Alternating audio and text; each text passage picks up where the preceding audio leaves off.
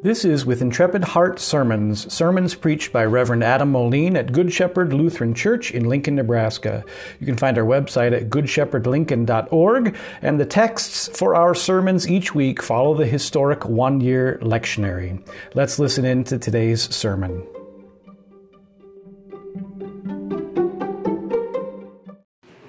In the name of Jesus, Amen. Your friends in Christ, tonight we consider St. Luke, the evangelist, and as we do so, we consider the words of our Lord Jesus Christ, who, upon sending out the 72, says this The harvest is plentiful, but the laborers are few. Therefore, pray earnestly to the Lord of the harvest to send out laborers into his harvest. Now, these words are important words for our church today, perhaps as important as they ever have been. Because in our time, in our day and age, fewer and fewer men are entering into the holy ministry. Fewer and fewer men are desirous to serve as pastors in Christ's holy church. Fewer men desire to be pastors now, perhaps, than there have been at any time in our church. And it's been that way for a number of years, actually. You can see it if you look across the entirety of the clergy in the Lutheran Church Missouri Synod. Several years ago, I remember the statistic about the average age of pastors in our church body 57 years old. Not as old as Pastor Poppy, but we're getting close, right? Majority of Missouri Synod pastors will retire and or die in the next 10 years.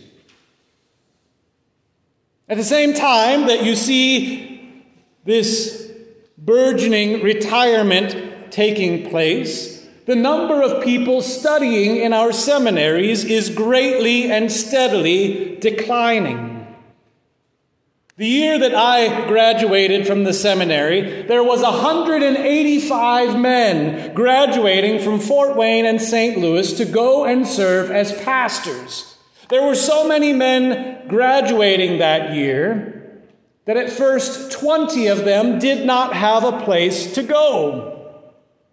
It took a few months for enough churches to need a pastor, for all of those men to have a place to serve.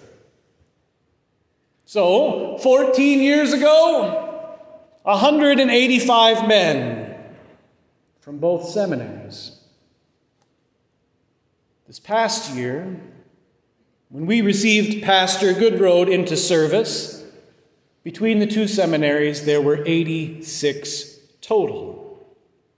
99 men fewer. And instead of there being 20 men ready to go out and serve as pastors that didn't have congregations, this past year, there were over 50 congregations who wanted a new pastor from the seminary, but were unable to get one. More pastors retiring more pastors reaching the end of their ministry, fewer pastors coming up to replace them. What is it that a church ought to do? And not just the individual congregation, how about the wider church? They haven't been caught off guard. They've seen this coming. And so, over the last few years, the church has been working on countless programs and plans to try and address the lack of pastors coming up to serve. And to be honest, most of these plans are not smart. Most of them are an attempt to use human ingenuity to fill the gap. And what I mean by that is they are efforts to either make the training easier or less stringent, the requirements to be not as tough, or efforts to change the way that pastors study.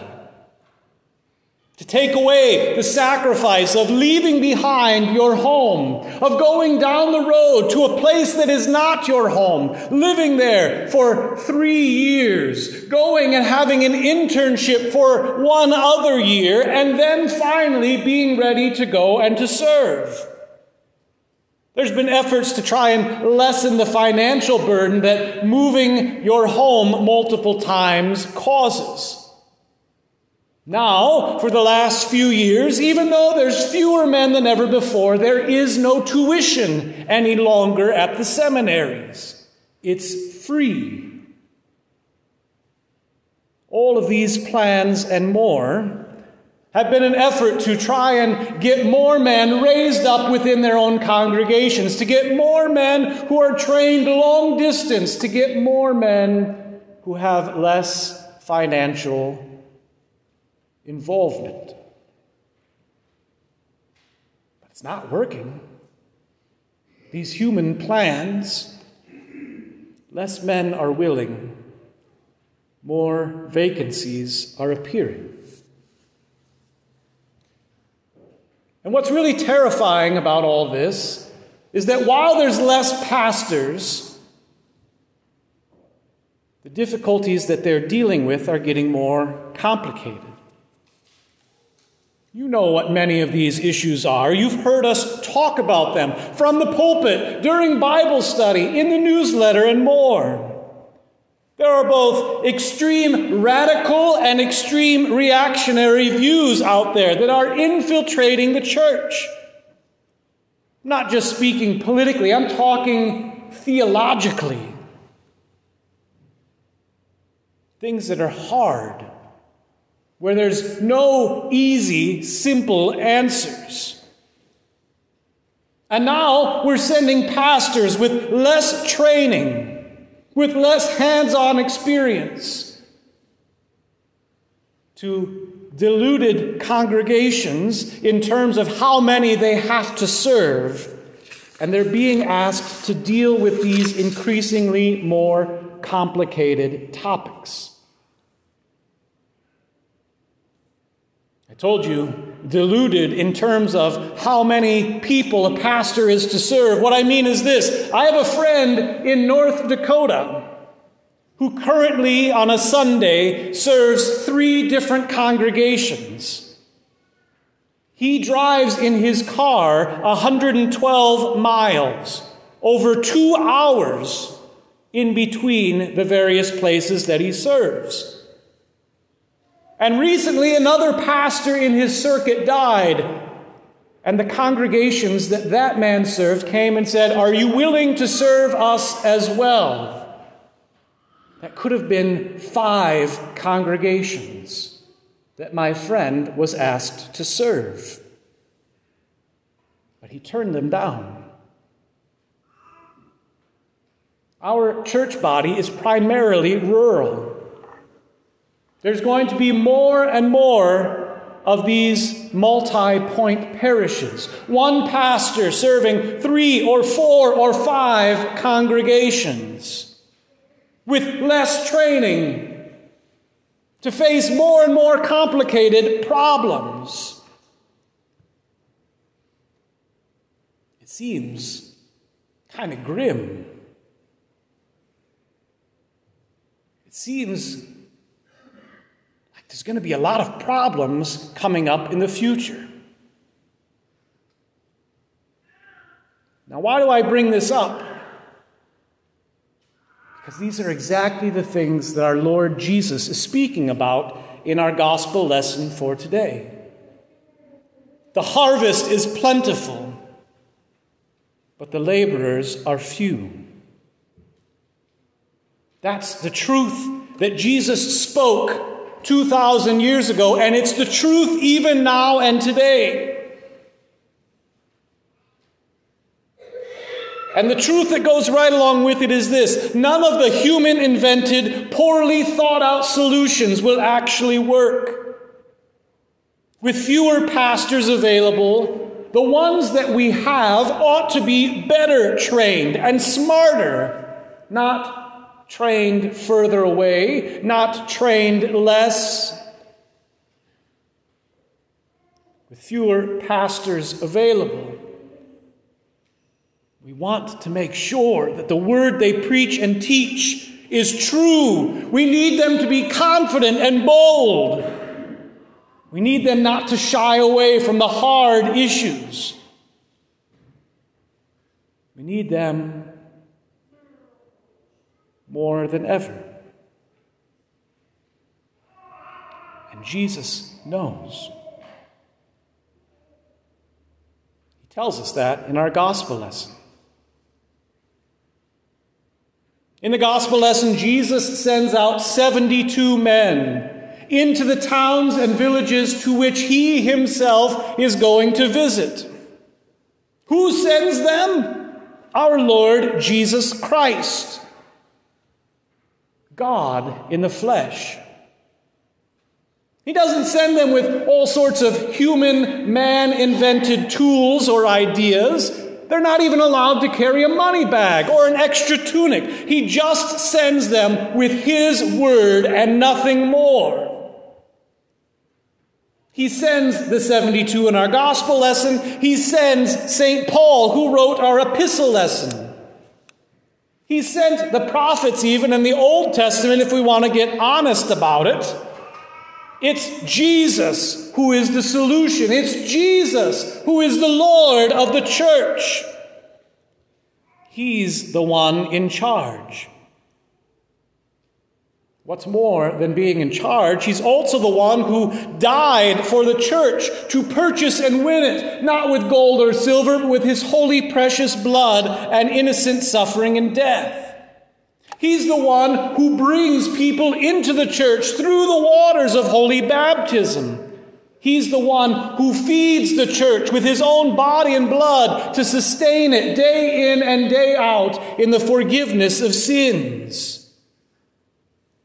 He's the one who gives his word for pastors to preach and teach who gives his word of forgiveness of sins for the pastor to say to all the people that he proclaims the gospel to.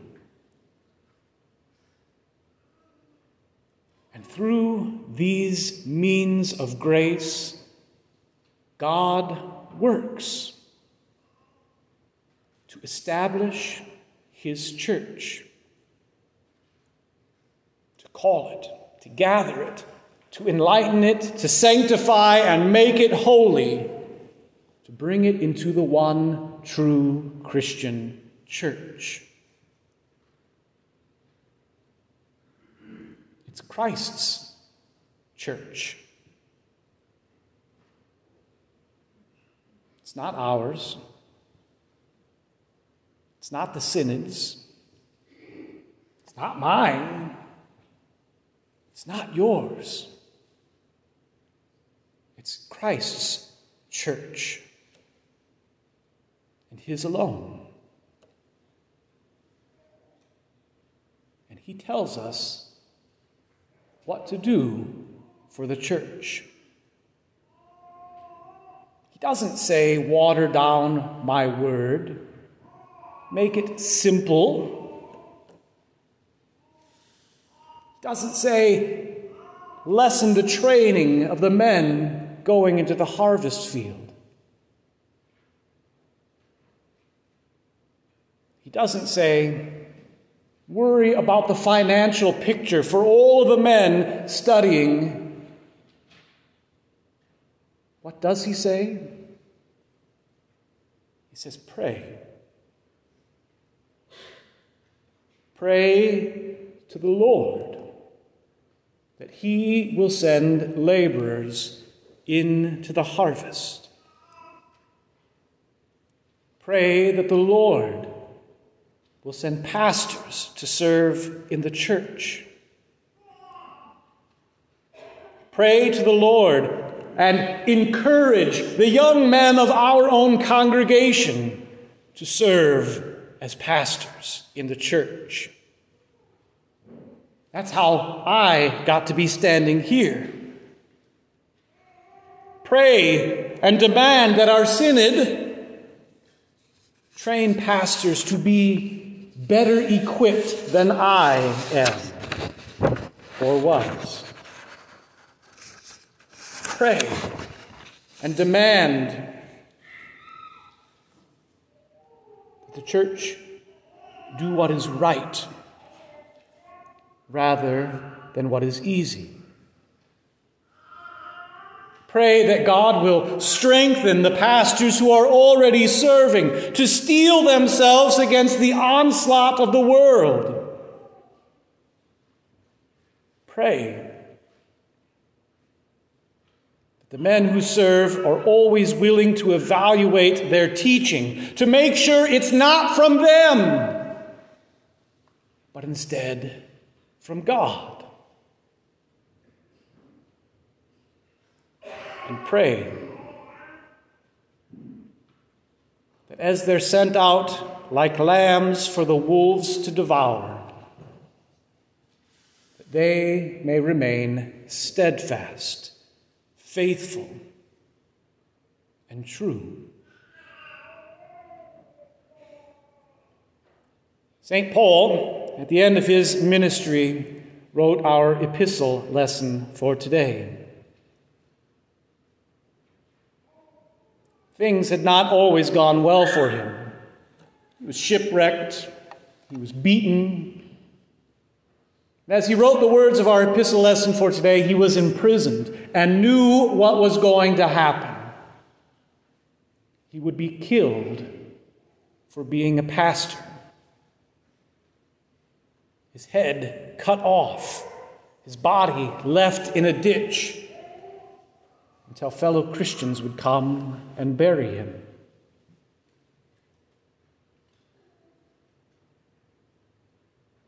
Not very glamorous, that's for sure. But through him, what did God do? God established, and strengthened Christ's church.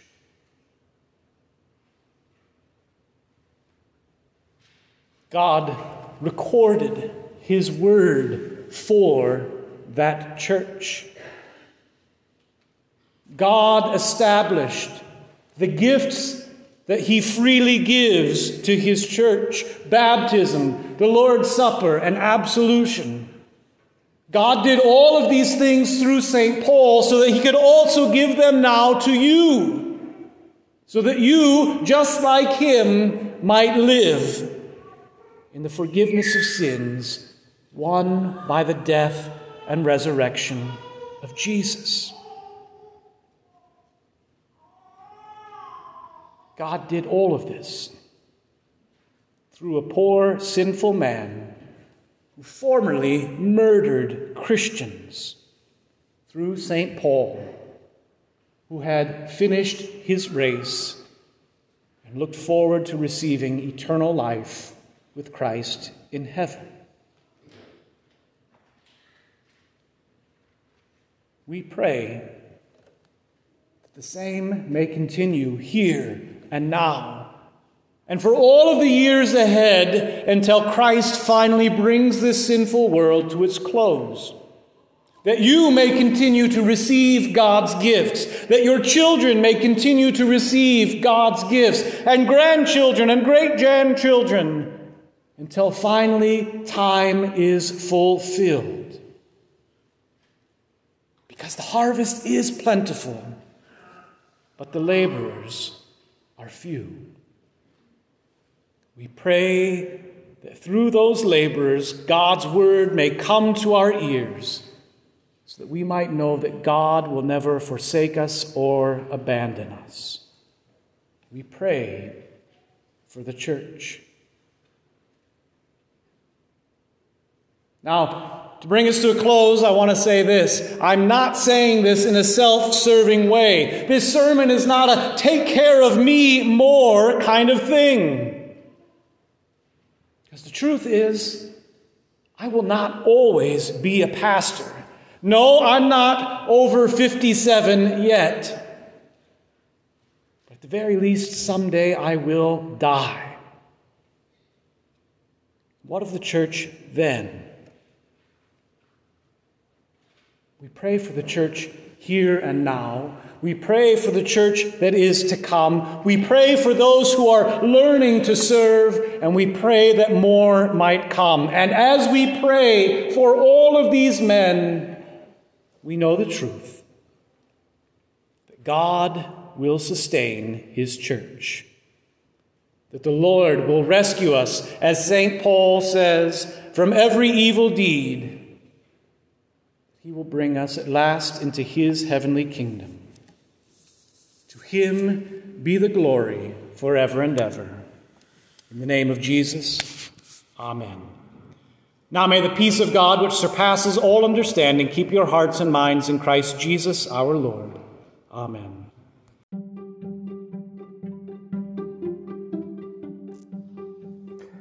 That concludes today's sermon from Pastor Adam Moline. For more information about the Lutheran faith, check out our church website, goodshepherdlincoln.org. The title of this podcast, With Intrepid Heart, comes from the conclusion to the Book of Concord, where it is written, This is our faith, doctrine, and confession, in which we also are willing, by God's grace, to appear with intrepid hearts before the judgment seat of Christ and give an account of it. God's blessings on your day.